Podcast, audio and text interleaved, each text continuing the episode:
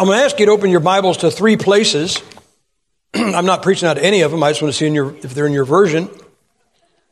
Uh, I want you to go to uh, Isaiah chapter 40, Psalm 27, and Proverbs chapter 27. So it would be uh, in, those, in that order Isaiah chapter 40, and then Psalm 27, and Proverbs 27 and we'll look at those, and then we'll uh, we'll get started. Uh, not an unfamiliar verse uh, in Isaiah chapter 40. I'm sure you've seen it many, many times. You've heard it. You've heard it preached on. Uh, last verse, Isaiah chapter 40, verse 31. But they that wait upon the Lord shall renew their strength. They shall mount up with wings as eagles. They shall run and not be weary, and they shall walk and not faint. Now look, if you will, to uh, Psalm 27. And in Psalm 27, look at uh, last verse again, verse 14. Wait on the Lord, be of good courage, and he shall strengthen thine heart. Wait, I say, on the Lord. Now go to Proverbs chapter 27. And look at the 18th verse. It says, Whosoever keepeth the fig tree shall eat the fruit thereof. So he that waiteth on his master shall be honored. Let's bow our heads and let's talk to the author of these words. Father, it is good to be saved, God. And it is good to be in church. Probably, God, probably somebody came here this morning. They don't feel real great. Might have a headache, might feel a little sick. I might be discouraged. There's probably somebody that came and they just didn't feel like coming, but they came. And I think that in itself is an act of worship for you. Uh, they choose you above them. And so bless those folks, God. Bless somebody that uh, came here this morning. I pray they've been blessed by the singing. Pray hope that uh, if they were here for Sunday school, something helped them. I pray God something will help them in this uh, this service. But edify your people, God. Uh, edify your people that they, being edified, would then leave here to live to your glory. In Jesus Christ. name, I pray. Amen. Well, I think you saw the common theme, wait, wait, wait, uh, in all three of those verses. Uh, I've often said it this way, guys, if you view the Christian life. From the day you got saved, from that day, you have lived the rest of your life at a bus stop. Oh, I'm not a bus stop. Sure you are. What do you go to a bus stop for? You want to go someplace, so you go to this bus stop and you wait for the guy to come by and pick you up and take you where you want to go. Okay. Aren't you waiting for somebody to pick you up and take you where you want to go? Yeah, yeah. I, have been waiting for uh, about 53 years. I've been waiting for him to come waiting for him to come. And I told Dr. Ruckman some years ago, I said, you know, if God would have read your Revelation commentary, we'd have been out of here by now. But um, um, we spend the rest of our life uh, at a bus stop. I remember when I got saved, I was 20 years old, and um, uh, there were some white haired old men at that bus stop. Good men, good men. And uh, good ladies. And some of them, they found, they, they took a flight. They did not wait for the bus, okay? But we're still waiting for the Lord to come back. And, and uh, especially, you know, the Isaiah chapter, chapter 40, uh, verse 41. Uh, you read that and you go, well, yeah, um, we need to wait for the Lord to come. Yes, we do. We do. We do. And I've been waiting, uh, and I'm still waiting, and I'm for it. I still think He's coming in my lifetime, okay?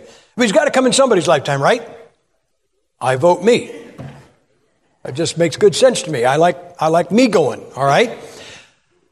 But that's not what we're talking about today, this morning. I'm not going to talk to you about uh, the rapture, the blessed hope, uh, the catching away, the translation, whatever you want to call it. Uh, I'm not going to talk to you about uh, wait for the Lord to come back and get you, because you're going to do that one way or another. Isn't that true?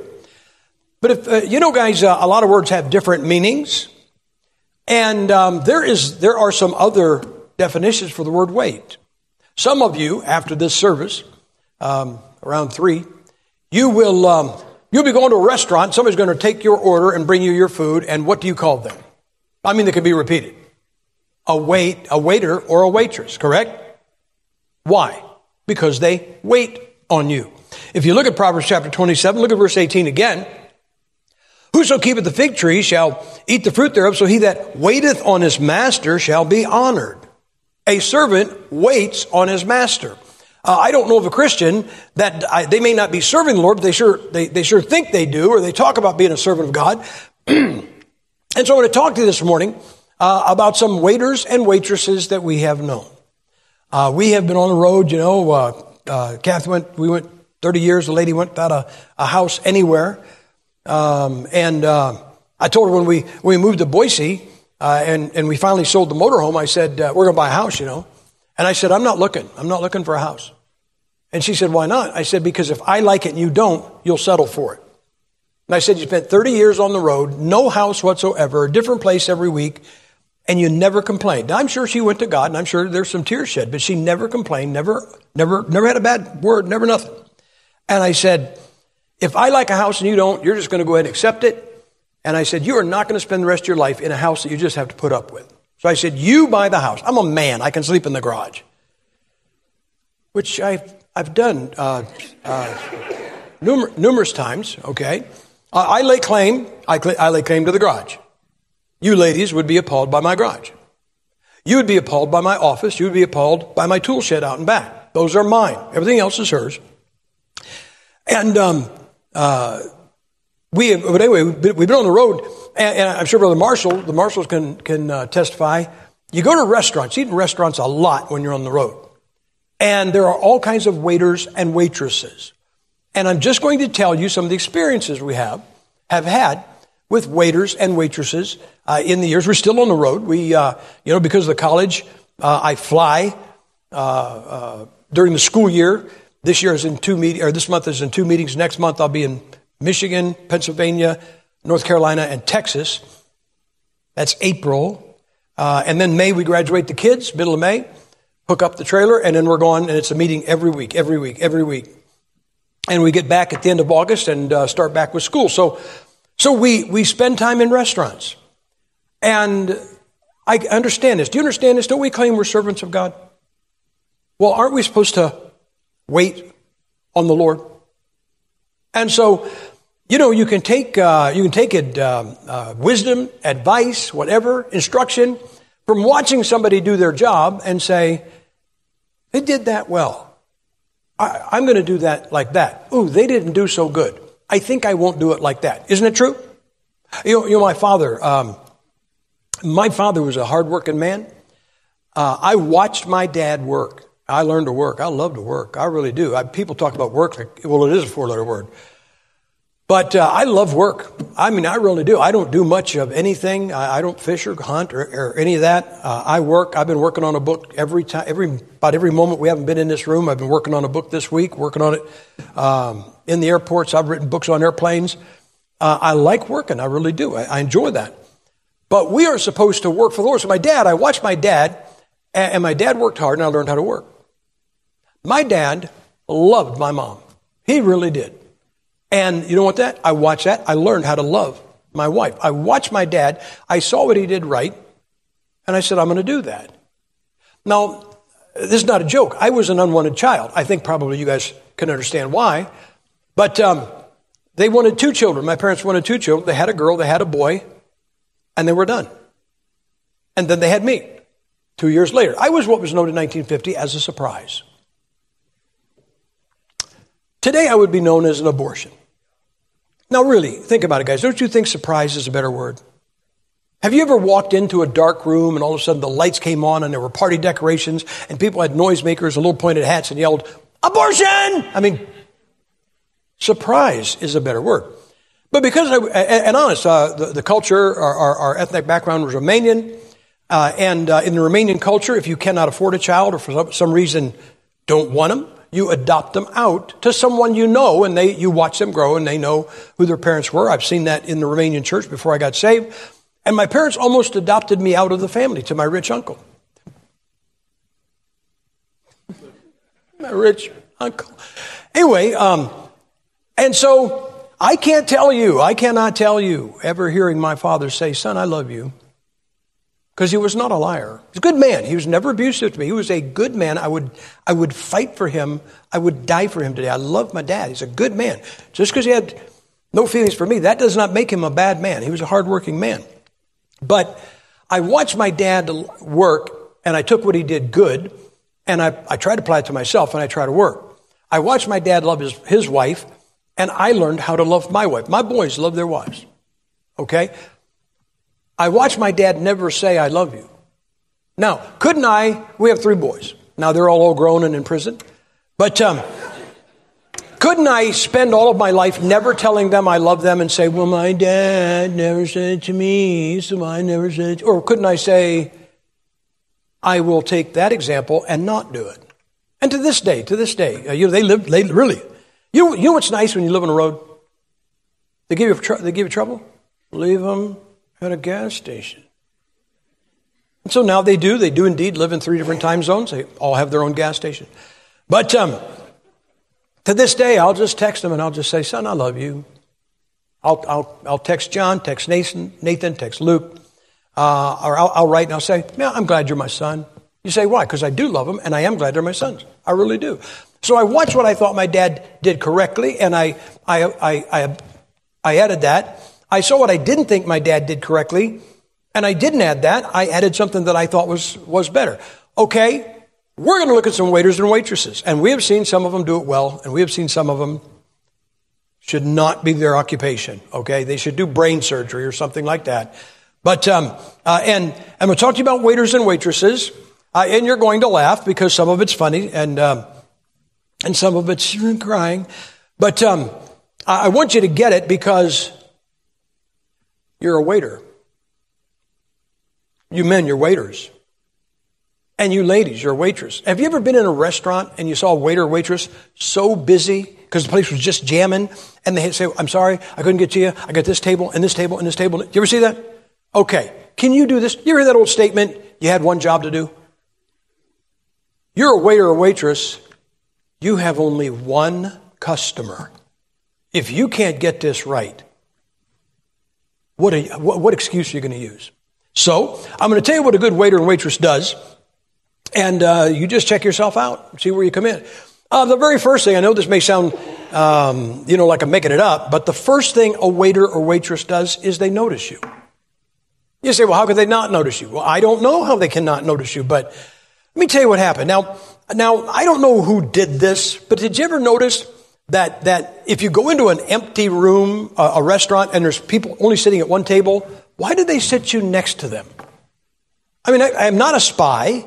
I'm not, I don't want to hear what they're saying, or I, and I'm not going to say anything that I'm worried about them saying. But we were in Florida one time, uh, and we went to this, uh, Kathy and I, we went to this uh, restaurant, and the place is empty, which should have told us something. And at the back wall is a booth, and there's two guys that they're the only customers in the restaurant, and they took us and sat us at the booth right next to him. But actually, that was a good thing. Because then I knew the, the waiter had no excuse. You can't walk out to this booth and not see people at that booth, right? He could. You know how they seat you and they go, uh, uh, here's your restaurant, uh, sorry, here's your menu, I'll get you some water, uh, and the waiter will be with you in a little while, right? Oh no. The guy never brought us menus. He never brought us water. He never, he came back and forth, back and forth. He, and these weren't his friends. You could tell he was like in conversation, caught up with two buddies. They were just two customers, but he'd go back to the kitchen, come back to their table, go back to the kitchen, come back to their table. He never acknowledged we existed. He never looked over at us one time. For 20 minutes, at least, because I can't tell time much beyond 20 minutes, but 20 minutes, I'm watching this guy. He's coming, he's going, and he's over here. And he never, if he'd have just one time said, I will be with you, you know, I'm so busy right now. And, and guys, uh, have you noticed there's a lot of restaurants in this country? Okay. And I, and I, and I look, I know what you're going to think. See, a lot of people think I am not a nice person. I'm not. But I'm nice to people. And I'm not abusive to people that are in a servant's job. The people that clean my room at a motel, I'm always very nice to them. People that wait on me, I, I do that. I appreciate it. People that clean bathrooms. I'm in a restaurant. I tell a guy cleaning a bathroom, thanks for what you do. Don't you want a clean bathroom? Well, thank them, okay? Don't shake their hand, but, but thank them. And, and I just said, Kathy, and I'm not upset, I'm not mad, but I said, you know, I told you, I'm dying, and I just died for 20 minutes. I had 20 minutes of life go by with absolutely nothing accomplished. And so I told Kath, I said, babe, I said, there's too many restaurants in this country. I said, we'll just go someplace else to get lunch. So we get up to leave, and, the, and as we're walking out, the manager says, how was your meal? now, wait a minute. Did you notice I didn't say I went to him and complained? I did not complain to the manager. I didn't walk out in a huff. We weren't mad. We just, we were hungry and we didn't want to starve to death in this restaurant. And so as we're walking out, the guy said, How was your meal? And I said, uh, Well, Doc, I said, I can't tell you. I said, We sat there for 20 minutes and the guy never, never even acknowledged we were there. And he goes, You go back in right now and I will guarantee you'll be, you'll be waited on in 30 seconds. I said, By an angry waiter? I mean, there are some people you don't want to get angry. And I got a feeling the guy carrying my food from the kitchen to my table, we want a good relationship, okay? I mean, I'm not going to marry him or anything, but I want him to, I don't want him to be angry because a lot can happen food. And I just told him, I said, I said, thank you very much, but I said, we'll just go down the road.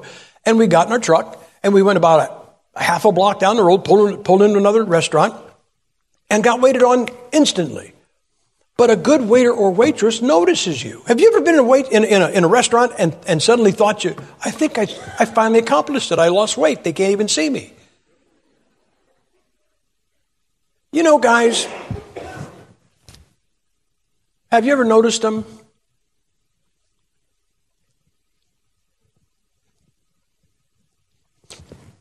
I saw one where a lady stepped into an open freight elevator on a sidewalk because do you saw the one where the guy is looking at this and walked into a fountain? Did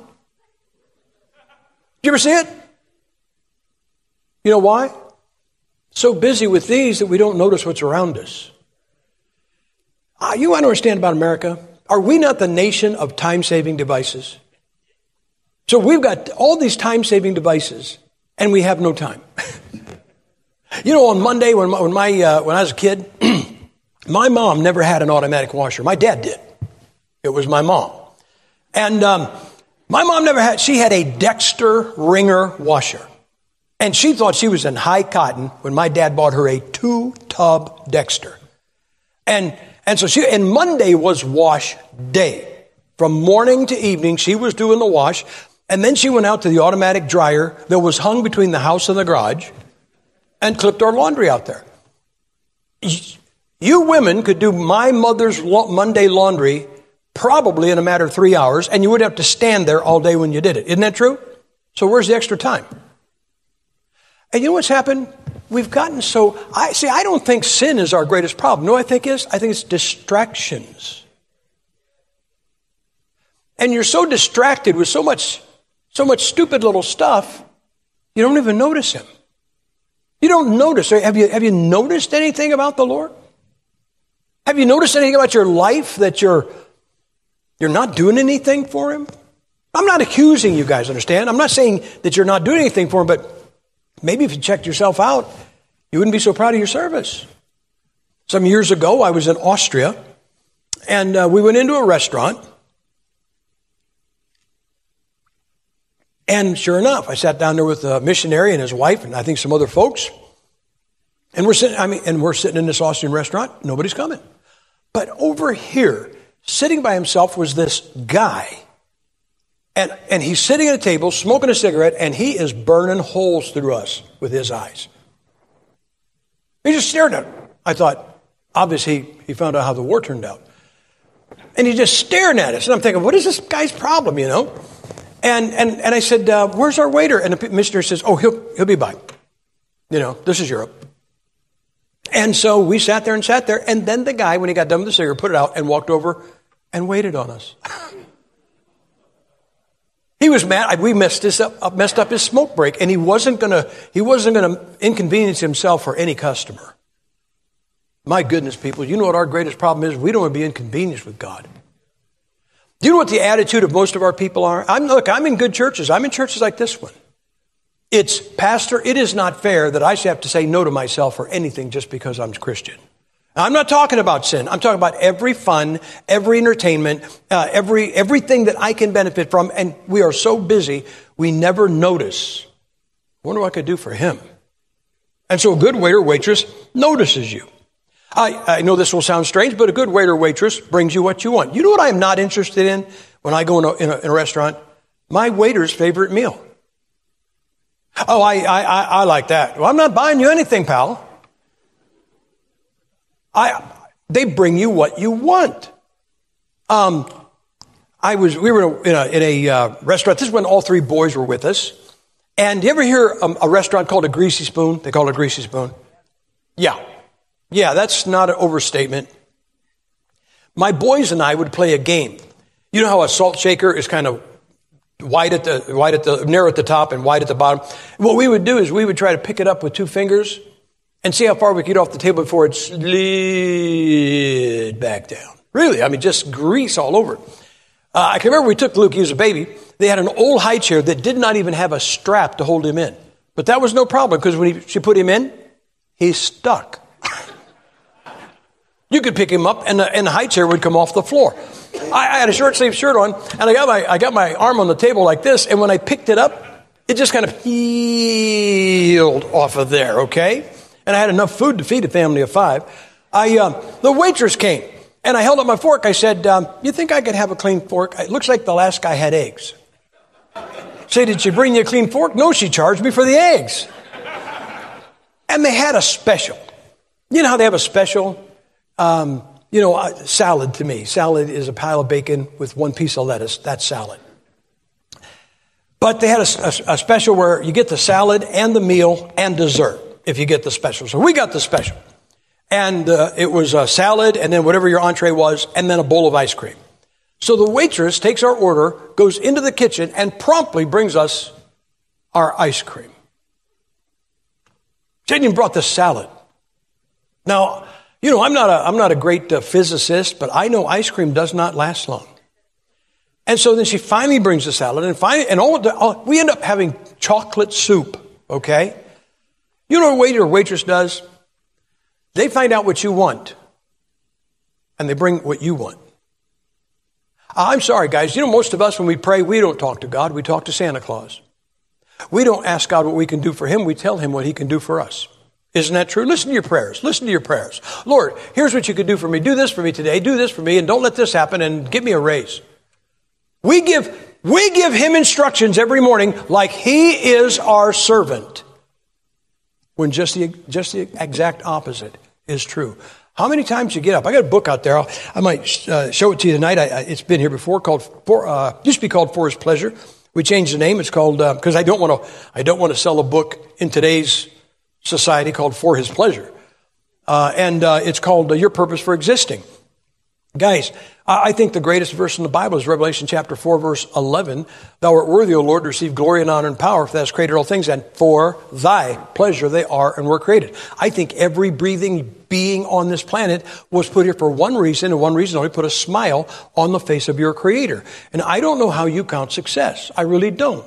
Maybe it is a rack on a deer. Maybe it is, uh, you know, how much mileage you get, how many square feet you have. But I got news for you. If you can pillow your head at the end of a day and say, I think today, I think something I did put a smile on his face, you've been a success. So I believe that we are here to please him. And I had a pastor, he's a good man, been friend for 40 years. Uh, I had a pastor and he, he read that book and he said, This book changed my life. He said, It changed my prayer. He said, Basically, every morning I would get up and I'd say, God, here's what you can do to put a smile on my face. He said, Now I get up every morning and say, God, what can I do for you today to put a smile on your face? You know what that is? That's a waiter, that's a servant. And we're supposed to be giving God what He wants. You know what we do? Instead, we give Him what we want to give Him.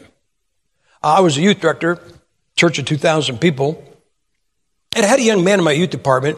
He was a good basketball player, but that's about it. I mean, he was as carnal as a fireplug. I mean, he just was pretty much worthless unless you grind him up for dog food. He had that value. But um, he came in my office one day. I can still see it. You know, there are just some folks that when they wax spiritual, it doesn't fit. You ever see a guy wear a suit and you go, that guy does not always wear a suit. Put a, put a suit on a farmer, you'll know he's a farmer in a suit. And this kid comes in and he's waxing spiritual. And I thought, this ain't him.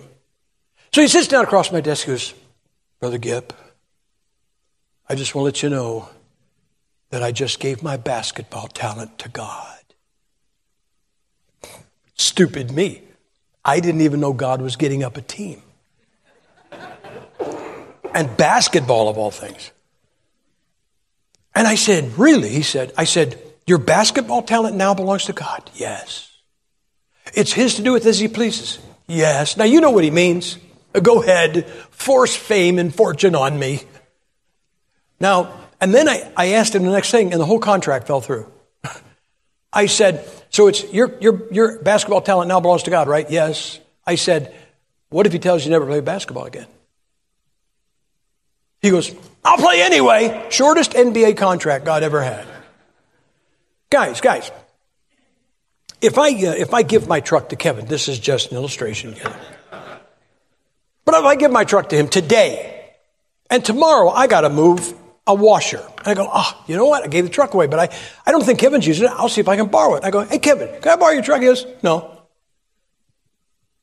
Well, I gave it to you. Yeah, I know it's mine. Well, can't you lend it to me? I got to move a washer. I don't lend my stuff out. He is not wrong. It's his. Isn't that true? If I give him my truck and he says you can never use it, of course you can't, I can't use it. It's not my truck anymore. And if you give your basketball talent to God, then it's his. What if he tells you, I'd rather you preach? I'd rather you go halfway around the world to people you don't even know exist and, and serve them for me, winning them to Christ and starting churches. And so a waiter or waitress are good. They bring you what you want. Uh, this one gets me. This one is where I, I sometimes want to get violent. A good waiter or waitress sweats the small things, the little things. You know what little things are? Butter, a creamer for your coffee. Now, I'm going to tell you this, you know, I hate coffee. Drink it all the time. I love cream and sugar. So I cut it with coffee. I use a lot of it. Now, I, I confess I don't eat sugar anymore. I, am not against sugar. I love sugar. I love sugar. Oh, you say, oh, you mean the raw? Uh, no, no, no. I like bleached white, no food value.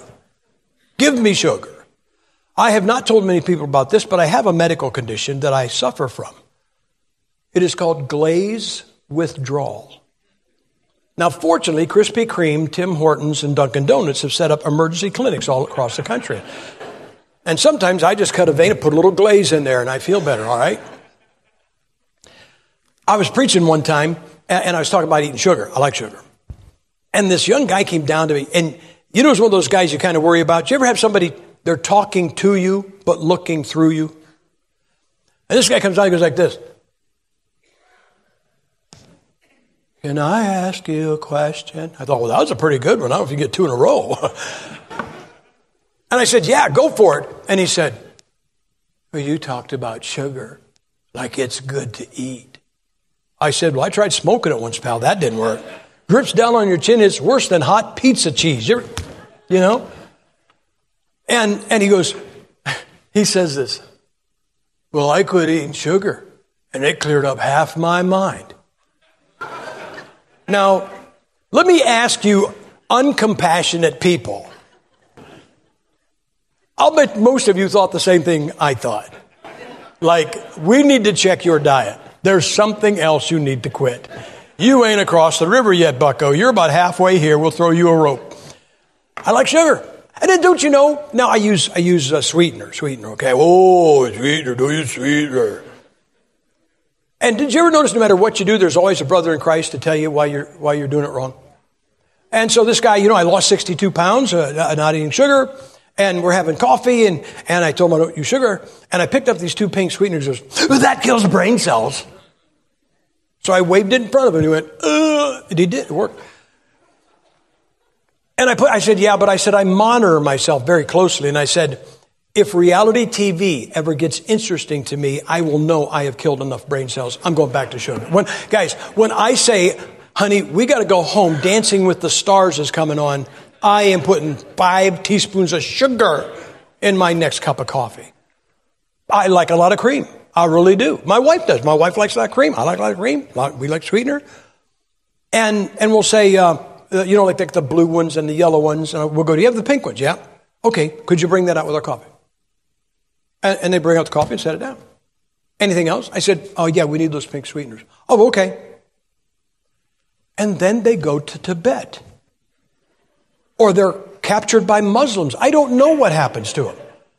But they, they seem to disappear. They go to another dimension. But I know what they're thinking. You know what they're thinking? They're thinking some, some, some things you think. Well, sugar is just a small thing, the sweetener. And I'm not going to go all the way to the kitchen and all the way back to this table for such a little thing. But by March or, or by September, I will be going past that table again. I'll bring them that, bring it then. Do you like put sweetener in cold coffee? I like butter on a baked potato. I don't put anything on it but butter. And, and my goal when I eat a baked potato is to clog the last unclogged artery that I have. It is right here. I tell them, I said, I said, bring enough butter to clog an artery. And they bring out two. And they've been frozen solid. I could throw them and break a window with it. Right? I mean, you can't get it. We can put it on fire. It won't, it won't get soft. And they, and they, and they bring those to me. I said, uh, anything else? Why did they say that? They don't mean it. Anything else? I said, yeah, could you bring me about a hundred of these? Well, the potatoes cold.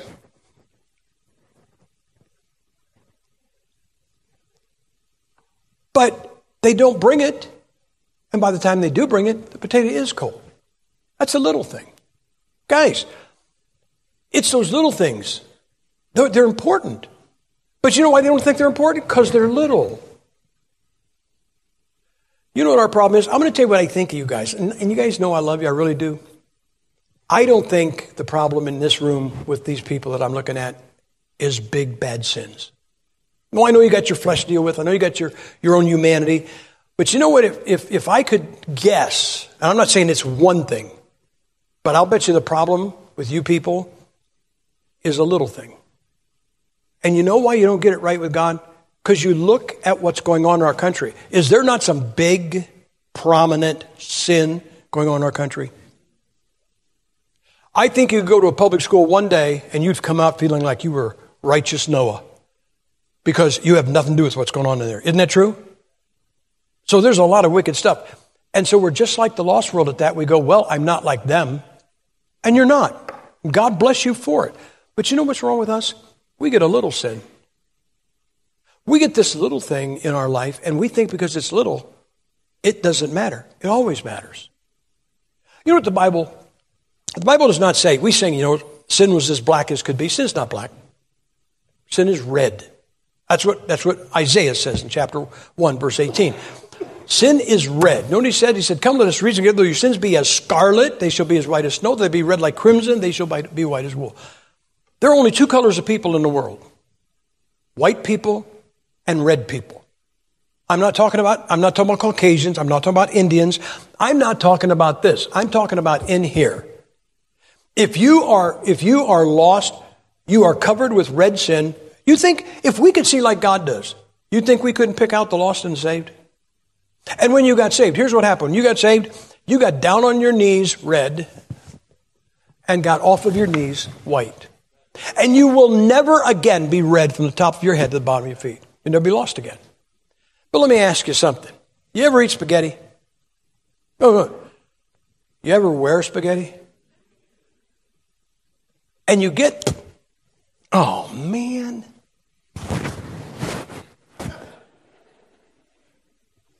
And you get this, it's just a little spot. It's not, a, it's not all over you, just a little spot. Well, who's going to notice a spot? Everybody notices a spot. Oh, hey, by the way, did you see? Right? Everybody sees a spot. Now, they may not know what it is. They say, you think that's spaghetti sauce? You think that's uh, strawberry jelly? You think it's ketchup? Whatever it is, I see it. You know what's wrong with us? We got just a little spot. We're white from the top of our head, the bottom of our feet, and we got a little sin. It's a little spot. And we say, I'm not like I was, and I'm not like them. But everybody sees a spot. They may not know what it is, but they go, you know, there's something wrong. You ever talk to somebody and you walked away and went, there's something wrong there. And then six months later, you find out what was going on behind the scenes. Well, I didn't know what it was. I just, I, I couldn't tell if it was ketchup or jelly, but I just, I saw a spot. You don't need to be resaved. You need to be rewashed. And you know what you need to do? Check your inventory and see how well you're serving Him. And are you take care of the little things? Are you looking at, at, at what those little things that God wants taken care of? Because it's little things that is our problem. We're not like that. I'm serious.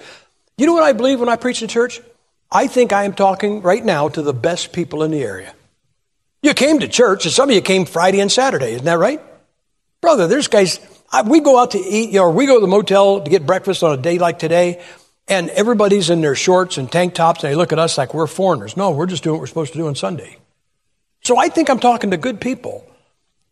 But it's that spot. It's just such a little thing you think it doesn't matter. It always matters. Everybody sees a spot.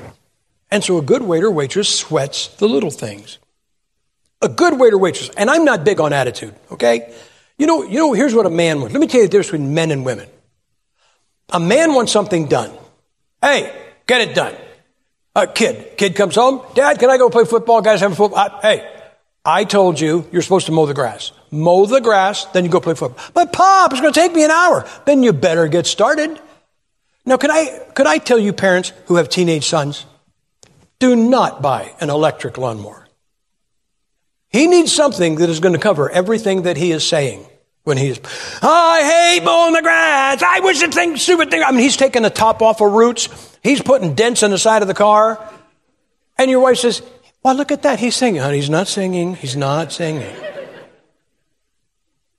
and he gets done, and you say, put her away when you come home, son. Go have a good game. And he goes out there, probably tackles harder than he's ever tackled. He comes home, he's pushing the lawnmower into the garage, and there stands mom. I uh, saw you mowing the grass. Yeah, yeah, dad told me to mow the grass. I, I was supposed to do that, and, and so I did. I mowed the grass before I went to play football. I know, but it doesn't count because you didn't have a good attitude. You, guys, is there anything you ever did that you had to do as part of your job and you didn't have a good attitude about it?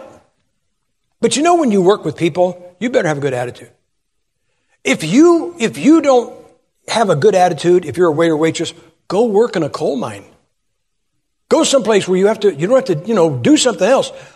And, and so I think a good waiter waitress has a good attitude. Now, let me, let me tell you this. I, I, I teach preaching over at the college. I teach the great truth. There's only one great truth. Really, this is true. There's one great truth to preaching. And if you, if you can get this down, you'll be a great preacher. And here it is.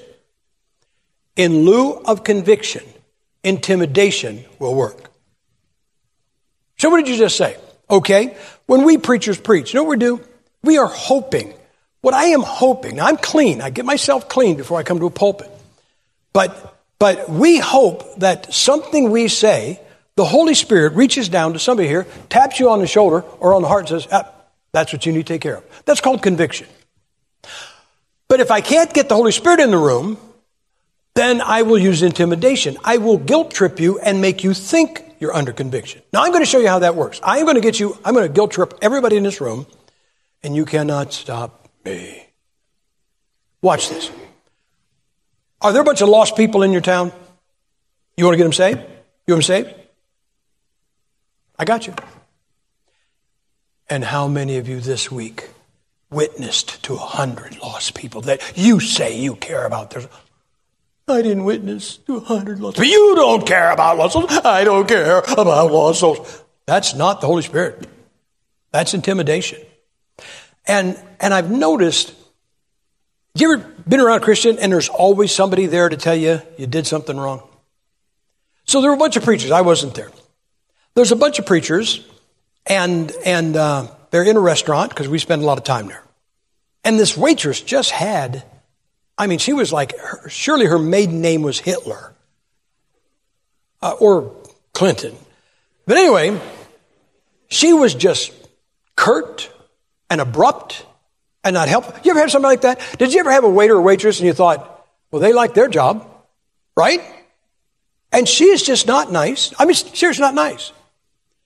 And finally, this one preacher just had enough and he just dressed her down. He said, Lady, we have not been unreasonable. We've not mistreated you or abused you, but you have, you've been rude.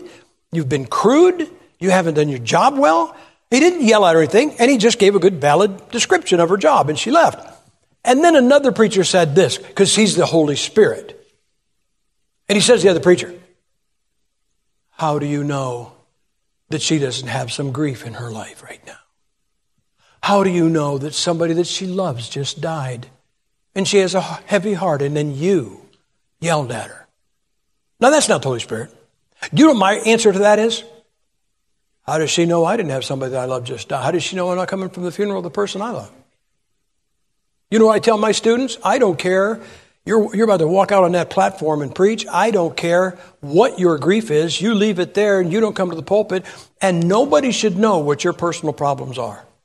They should not know. And a good waiter or waitress has a good attitude. Do you ever stop and think about this? I don't know if you ever did stop and think about this. I, I am not a fan of the t shirt that says it's all about me, but it's all about you. I mean, it really is.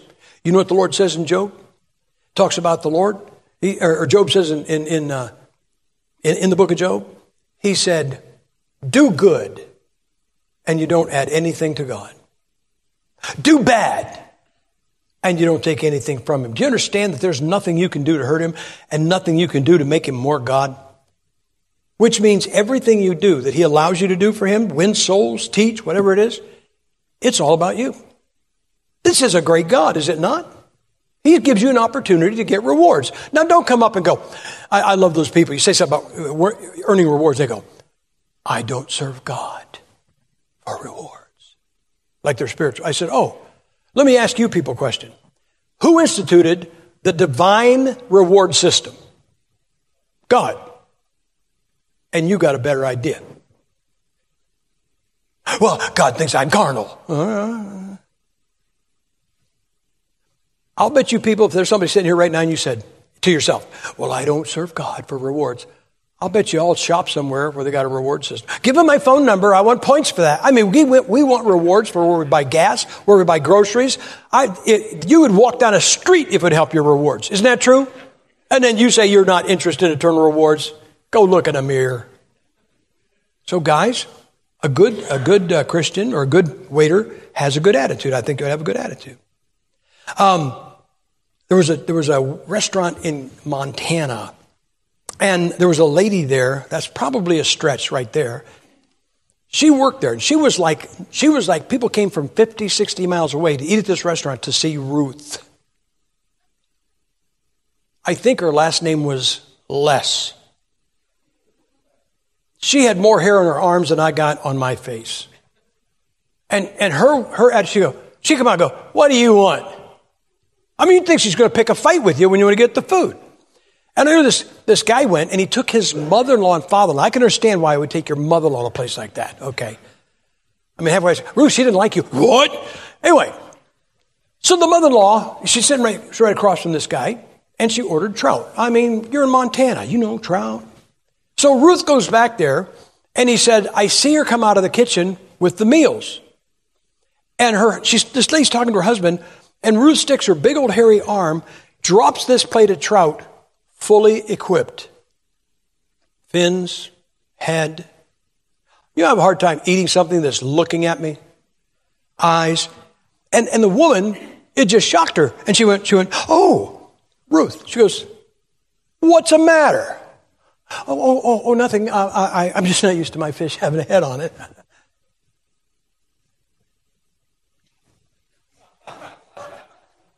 that better? She did it twisted the head off of it, threw the fish back. Is that better? You better believe it's better. She rip another head off. Well, that might be a novelty, but if you wanted to take your wife to a nice place, you wouldn't take her there.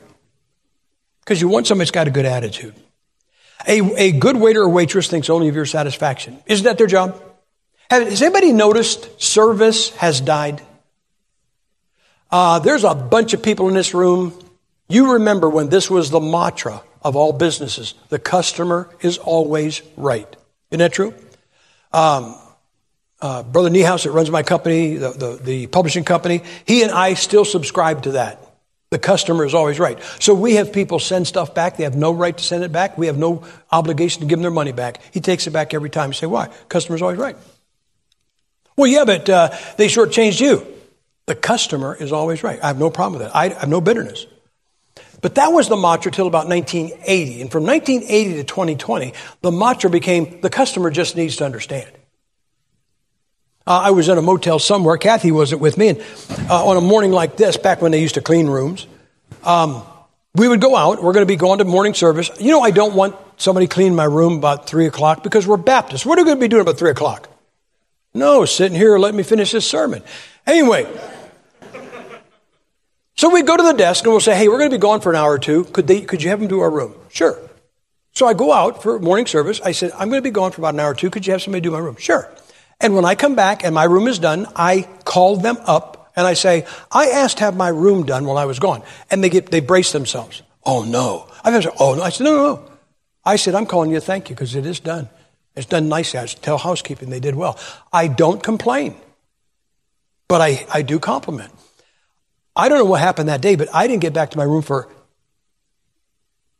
eight hours.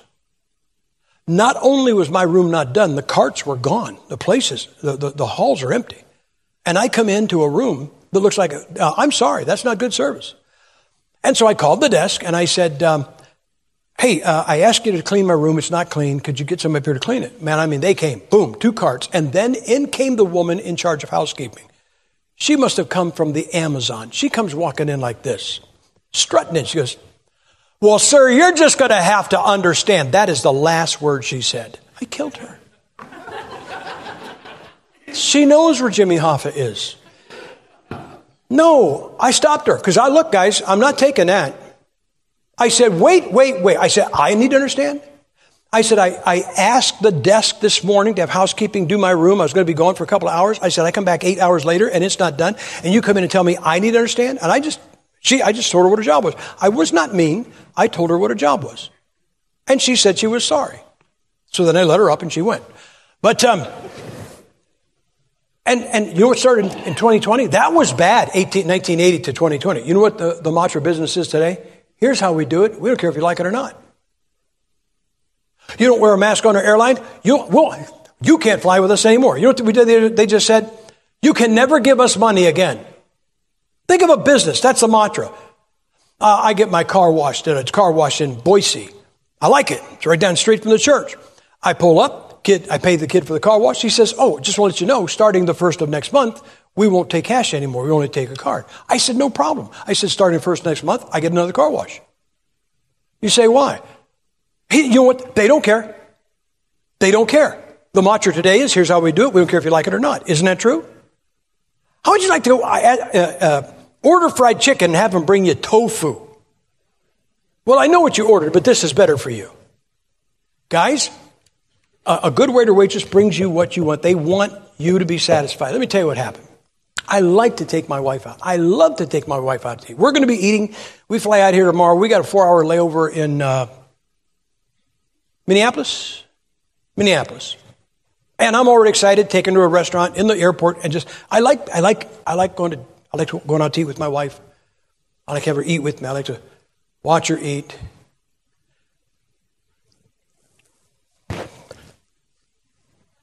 honey, maybe, maybe you could use this, the silverware. yeah, I know, but it's spaghetti. Or maybe you could just use one hand. I like taking my wife out to eat. We were newly married, and the price of a night out, just going to a steak place, was something I didn't have. I saved up for it, taking my wife out. And, and I'm going to tell you, you may not believe it or not, I like my steak medium rare. You can have it any way you want, doesn't bother me. If you like it well done, I hope you get it always well done. Like it rare, fine. And if, if I order it medium rare and they bring me a well done steak, you know what I do? I eat it. Say why? I don't want to waste the steak. If they got it wrong, I'll eat it. It's no problem. You know, I can chew on my shoes. But this day, we went into the steak restaurant. We're having coffee and salad. And the waitress came over. She's an older lady. She said, What do you have? We both ordered steaks. How do you want them cooked? Both want them medium rare. And off she goes to the kitchen. And so Kathy and I just have a nice time having our coffee and salad. And she comes out with these two steaks. Now, you know you're in trouble when you get a steak and it is shaped like this. And it's about that thing. And I, I felt like a prophet. Without even knowing, I felt like this was, there's going to be nothing red in the middle of the steak. And sure enough, she walked off. I cut it. Well done. Kathy cuts hers. Well done. I love my wife. I want to take her out for a nice steak, and that's not a nice steak for her. So I called the waitress over, and I said, uh, "Is there a problem?" I said, "Ma'am," I said, "When we order these steaks, uh, how do we order them?" She said, uh, "Medium rare." I said, "Well, look, that's because oh, that is not medium rare. I'll go get you two more steaks." Okay, I don't like that, but th- this is a special night. She goes off, It's a good thing I had cut them. We had more coffee while she was gone and salad. If I had not cut those steaks, I'd have thought she brought the same ones back. Only this was the left shoe. I look at them, they are, they're as brown as this pulpit, they are about as hard as this pulpit. And she walks off, and I'm looking at Kathy, she's looking at me, and we're kind of, she was a prophet, prophetess that day. We cut into them, cooked all the way through. But I want my wife to have a nice steak, and I want her husband to have a nice steak. She says, Is there a problem? I said, uh, When we ordered these steaks, how do we ask you to cook them? She said, Medium rare. I said, Look at that. She goes, That is not medium rare. I she must never looked at the plate. She said, I'm going to get you two more steaks. Now, I'm getting a little under conviction. I told Kathy, they're going to kill every cow in the state. We're going to see them leading one in, okay? So we had more coffee and salad. She did not have to bring the next two steaks to me. She could have pointed to the table and they could have walked there themselves. I could have gotten a transfusion from these two steaks. They were not medium rare. They were not rare. I mean, they were raw. She put them on and walked off. She put them on, walked off. She never looked at them. I could have taken them home and cooked them. And we're staring at them. And she comes back over. She goes, uh, You're not eating your steak. Is there a problem? I said, Look at that. She goes, Those aren't even cooked. Brilliant. Probably voted for Biden eight times. But then she said what she should have said. You know what she said? What can I do to, to make this right? And I said, Well, ask your manager to kill the cook. No. I said, ask your manager. I think, I think the cook, you know, he was mad by, by the third steak. I think he went, give this to them. I mean, I, you know. I said, ask your manager if we can just pay for the coffee and a salad and we'll just go someplace else. And she goes, okay. So she goes with the manager and he says, she said, he said, no charge, you can go. So we went someplace else, got a steak. And, and I don't blame that lady, but you know what? She knew her customers should be satisfied when they leave. And I was not satisfied with the steak, but I was satisfied that they let it, they gave us the coffee and salad free. They should have done something. Did you ever get a bad meal and they took it off the bill? That's how they should. Or they said, I'm so sorry, uh, I gave you a free dessert. That's good business. Do you understand? I tell my guys, I said every now and then when somebody buys, if they buy a particular book, give them about three or four of them free. You say, why? Let's make them some money. Let them make some money. I don't care. We're serving them. Guys, do you ever even check on how God wants something? Let me ask you a question. Have you ever had this happen? Did you ever feel like you needed to pray? And when you got down on your knees, you didn't, you didn't have anything to say? Anybody ever do that? You know what I always thought? When that happens, maybe he's trying to talk to me. So I just get on my knees and shut up. You should be there. I shut up. and I just say, okay, God, my, my line is open. I'm, I'm here to hear from you. And I'm sorry, guys. If he will just take care of everything I tell him to take care of, make sure the kids don't chip their tooth on a, on a fountain at, the, at school, whatever, we're okay. But we never say, what will satisfy you? Do you understand that our entire purpose for being here is to satisfy him? And we've only got him to wait on. So a good waiter or waitress, they want your satisfaction taken care of. A good, uh, a good, I only got two more. A good waiter or waitress checks on you regularly. Did you ever have one, really, they put the food on the plate and they're never back? You see them over there talking to three or four of the other workers, or they're going like this.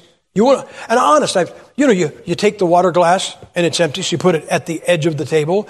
Did you ever know they, they have this, if they walk past your table, here's your table, and they walk like this. I got an empty coffee cup here. I got an empty water glass. I'm saying, Kathy, if I shatter this glass on the floor, you think they'll notice us? You know, a good waiter waitress comes back and says, Have you ever had one say, You need anything else? And I said, Yeah, uh, we used up our cream. Oh, I'll get it. And they bring out a soup bowl full of cream. This is a good person, okay? But a good waiter, waitress, do you ever have them come back and say, Is your meal okay? You got everything you need?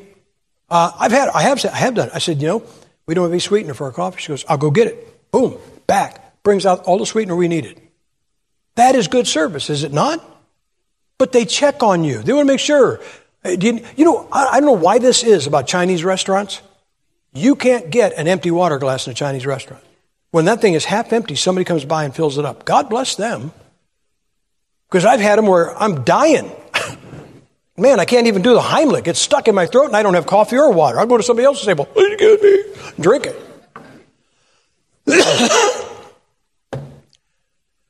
a good waiter or waitress, this is true, impresses you. You know, you, you can have a nice time with your wife or your husband or whatever and have it ruined by a bad waiter or waitress. You ever have that happen? Did you ever have one that was good? And they make your night. Let me tell you about the most impressive waiter I ever met. You won't believe it. Uh, I was pastoring in upstate New York. Me and about eight of my guys' church went out for breakfast one Saturday morning at a Ma Pa restaurant. Wasn't a greasy spoon. It was clean. This is one of Ma Pa restaurants. This kid comes out to wait on us. He looked like he was the entire backfield for the high school football team. He was about this wide. He had a head like this. His neck was about this big. And you know what we ate that day? What he told us to. he comes out like this boom, boom, boom. No pen, no pad, and says, What do you have? What do you want? I want to get out here alive. I told him I wanted. I told him I wanted my eggs. I told him everything I wanted. What do you have? And he, he never wrote anything down. Nine of us he went, nine of us, took the orders. Who wanted wheat toast? Who wanted white toast? Who wanted this? Who wanted that? And I thought, this is going to be one of the most impressive meals I've ever had for one reason or another. he's either going to bring it all out or he's going to give us chicken soup that none of us ordered. I mean, it's, it's going to be horrible or it's going to be great. Nobody's going to argue with the kid. He'll kill us. So all the time we're talking, I'm telling you, I'm distracted because all I can think about is this, this kid bringing this breakfast out. And this boy brought everything out the way it was ordered. Never put one item in front of the wrong person. He never, somebody said, oh, oh, you gave me white toast. Uh, that's his. I wanted wheat toast. No, no, no. He put everything, the eggs were cooked exactly the way they're supposed It was amazing. I never got that kid. That was 40 years ago. Wouldn't it be nice? Wouldn't it be nice if we so well served this God of ours, if we did such a good job, they looked around to the angels and said, Hey, Mike, Gabe, come here, come here. You know what this guy did for me? Let me, let me tell you what he did for me. Wouldn't it be something if we were such good waiters or waitresses that he was impressed with our service? And now I'm done. And when you go to a waiter, when you go to a restaurant and you have a waiter or waitress, when do they get the tip? They get it when you're done. Nobody tips a waiter when you walk in the restaurant. You tip them when you're done. I'm going to tell you what I do when I have bad service. I always leave a track. But if I have bad service, I give them a good tip. You say bad service? Yeah, I'm not going to, I'm not going to leave a gospel track and leave a bad tip. But if I get good service, I give them a great tip. I want them to know they really did their job today. I want to give them more than thank you, your service was good. You understand? So if they're bad, they get a, they get a good tip, good tip. And if they're good, they get a great tip. And I wouldn't doubt every Christian in this room, you're looking for a good tip when we get on the other side. You're hoping that God will say, Well done, thou good and faithful servant.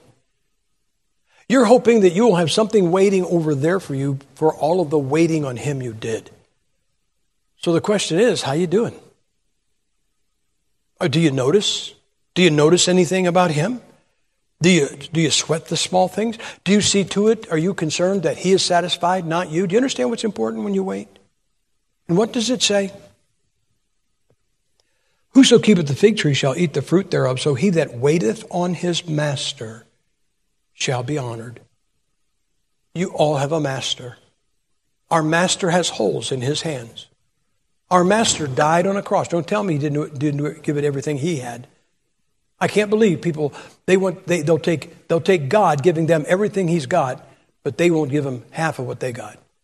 Let's give it everything we got. And if, he, if He's going to review your service, don't they do that now? Oh, yeah, there's a uh, thing at the bottom of the, of the bill. You can uh, tell Him what you thought of my service. If He review, you reviewed your life service, how big would the tip be? Because everybody wants a big tip.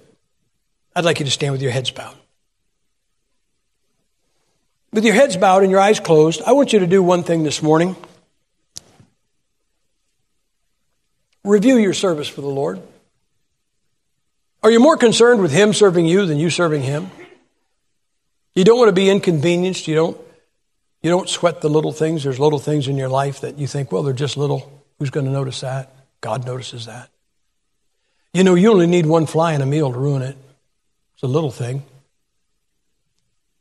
Maybe this morning I'm going to have a word of prayer in just a moment. When I get done praying, the piano's going to begin to play, and maybe somebody needs to come down here and say, Lord, have I been a good waiter? Have I been a good waitress? Lord, how's my service been? Because I know you all want a good tip, but you get the good tip for the good service. And no one is more worthy of good service than the one who shed his blood for us. And you only got one customer. Can't you do this? Father, thank you for all you've done for us.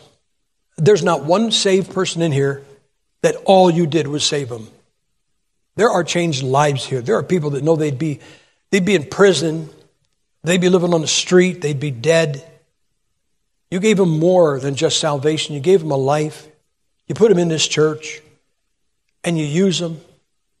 God, what I pray, I don't condemn anybody in this room. I'm not trying to guilt trip anybody, God. But please just have these people review their service to you. Maybe they don't see where they dropped the ball. Maybe they don't see where they were thinking to themselves, not you.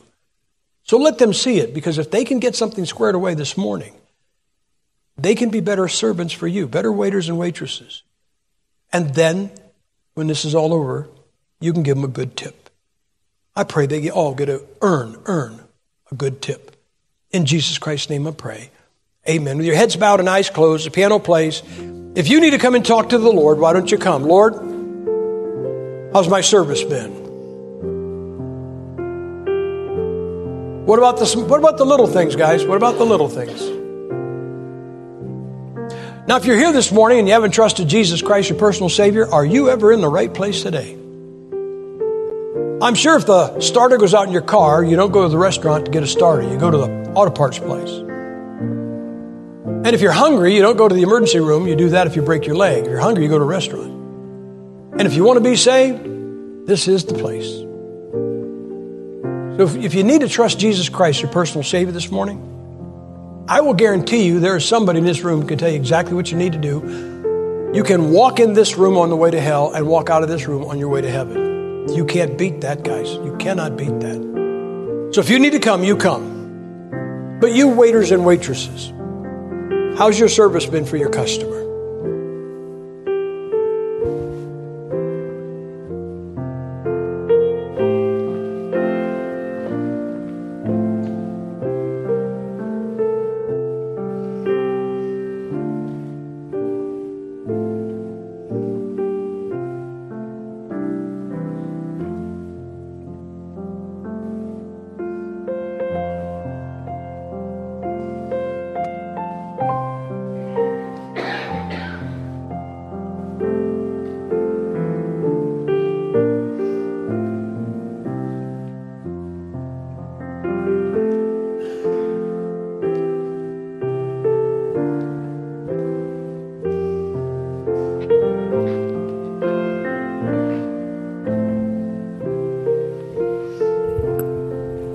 Thank you, Brother Gibb, for that message this morning.